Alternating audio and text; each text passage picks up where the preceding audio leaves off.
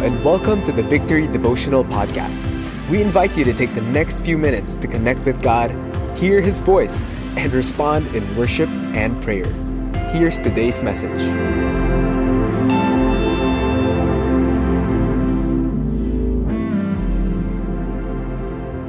God, we praise you, we honor you, and we love you. Be honored by our time together.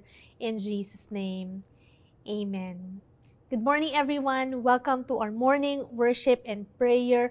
We're continuing on with our series on miracles, where we see that our God is a mighty miracle working God. The things God says and does give us a glimpse of His kingdom and how He is as King. And our prayer is that the more we know about His miracles, the more we experience His miracles, the more we would know Him and let Him be known.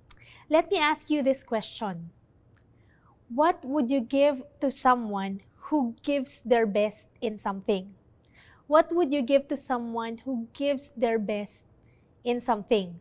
Probably you're a parent and you see your children giving their best in their studies. Probably you'd give the best rewards. Or probably you're an employer and you see your employees working overtime, giving their best to the task and to the job at hand. Probably as an employer, you'd give the best incentives, isn't it? Or probably you're a spouse and you see your wife taking care of the house with the best effort. Or probably you see your husband, you're a, you're a wife and you see your husband providing the best for the family. Probably you'd give them the best appreciation, isn't it? Or probably you're a professor or a teacher and you see your students studying with their best for an exam. You'd give the best grades, probably, isn't it? Now, to someone who gives their best, isn't it just fitting to give the best as a response in return? You see, in the story that we're about to read this morning, Jesus was about to give his best and about to lay down his all. And let's see three things that people have given him as a response, knowing that he would later on lay down his best. Could I ask everybody to open your Bibles with me to Luke chapter 19, verses 28 to 38? Luke chapter 19, verses 28 to 38. And when he had said these things, he went on ahead, going up to Jerusalem.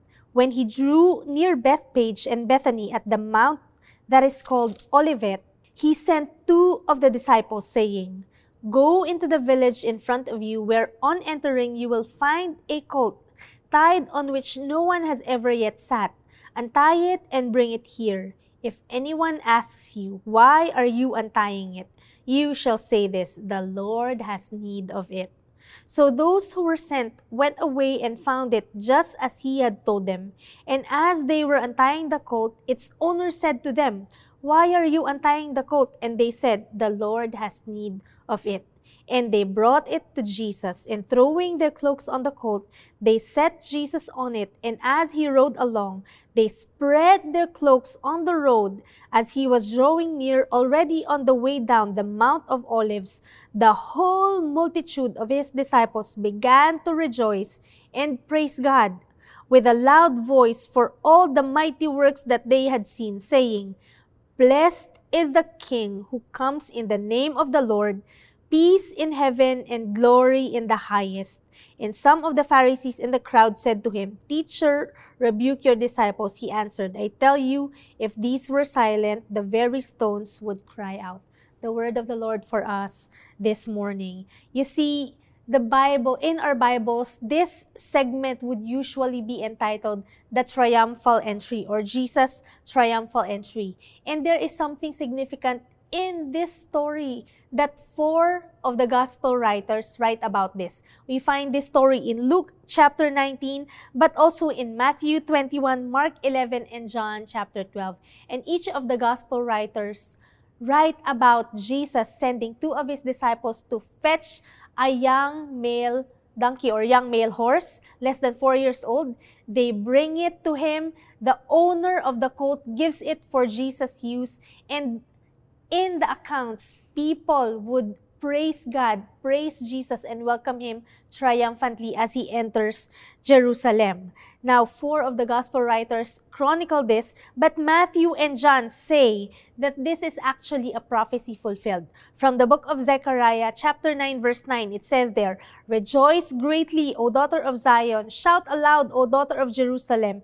Behold, your king is coming to you. Righteous and having salvation is he, humble and mounted on a donkey, on a colt, the foal of a donkey. You see, usually back during the time of Jesus, generals and kings would usually ride horses or war horses when they entered a city.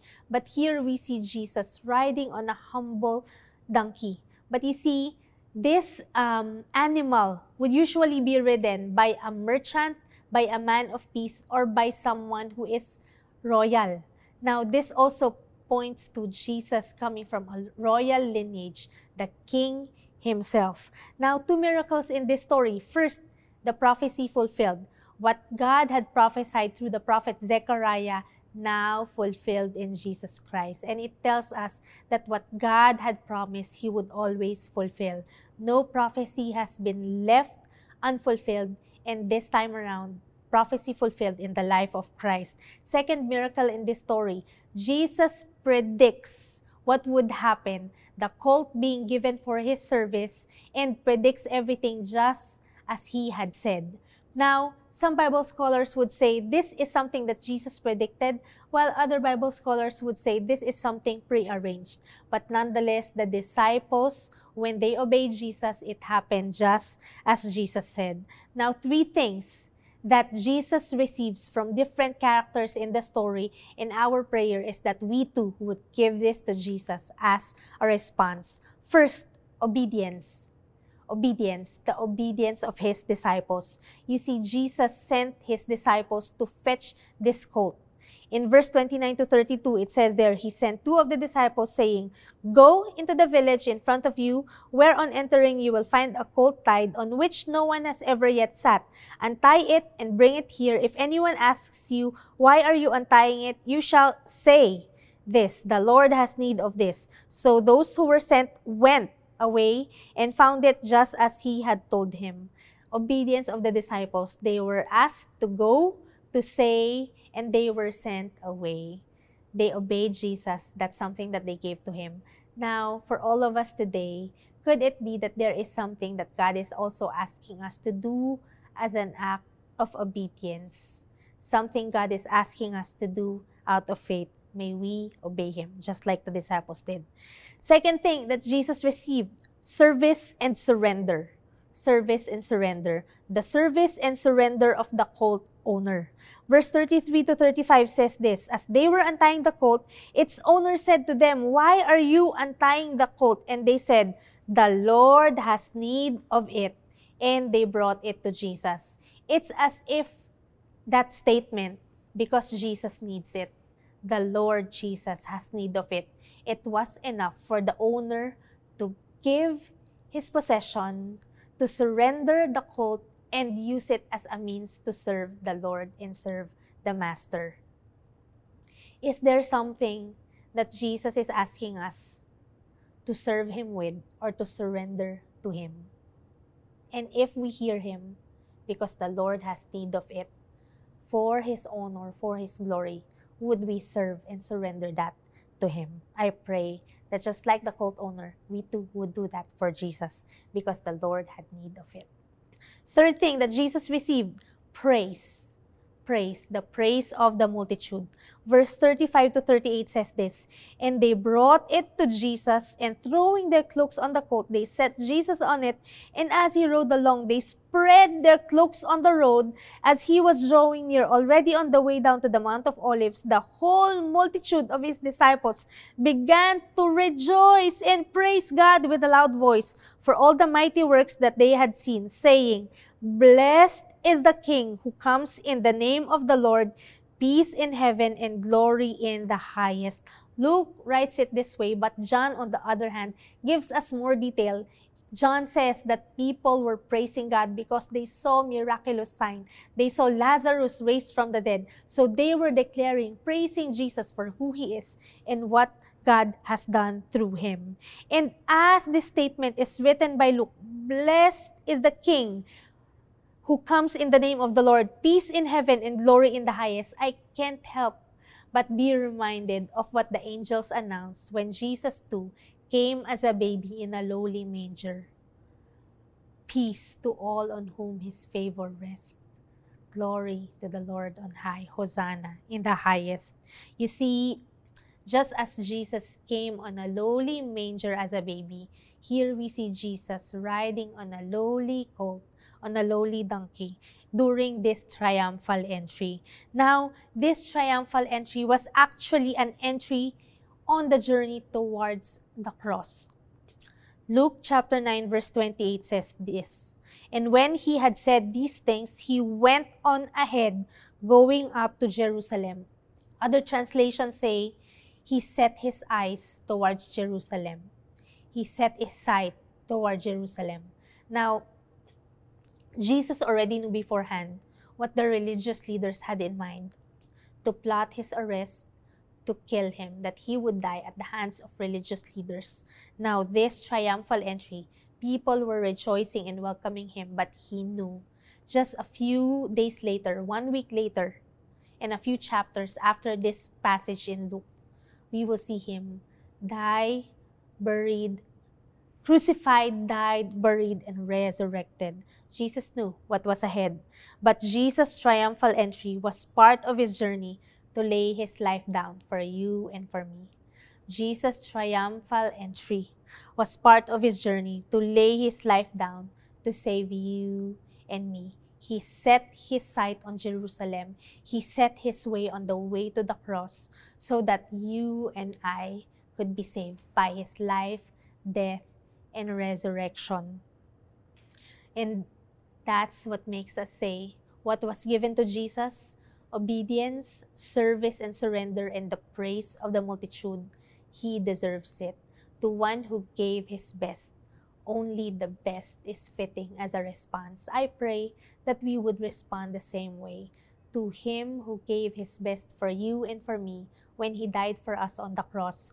We would give Him the best response to obey Him, serve Him, surrender to Him, and praise Him. Jesus is worthy of our obedience, service, surrender, and praise. Towards the end of the story, there was something that the enemies of Jesus could not take.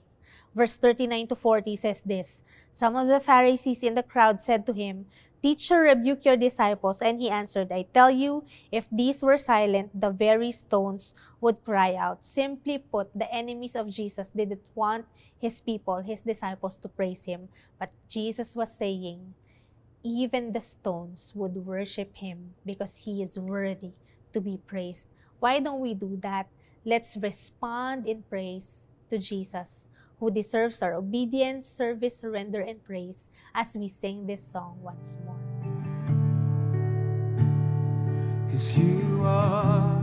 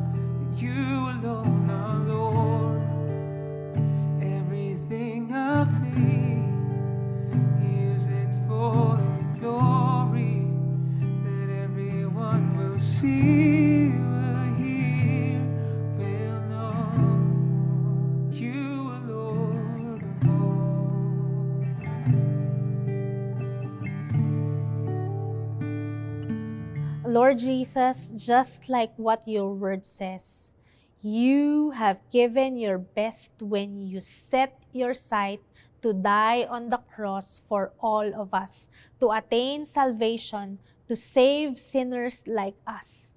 God, we praise you for your sacrifice. Thank you for loving us all the way to the cross. And because you rose and are alive forevermore, we're guaranteed life in eternity with you. So, God, we praise you. As a response for your love and sacrifice, we say, we give you and respond with our best. May we obey you. May we serve you with our all. May we surrender to you and may we praise you all our days. In Jesus' name, amen. Amen. Here in the passage, we saw Jesus entering Jerusalem on the way to the cross. And perhaps at this time, He's asking, Would you allow Him entry into your heart and into your life? If you want to receive Jesus in your life as Lord and Savior, send us a message. We'd love to journey with you and pray for you. God bless you. Have an amazing day ahead.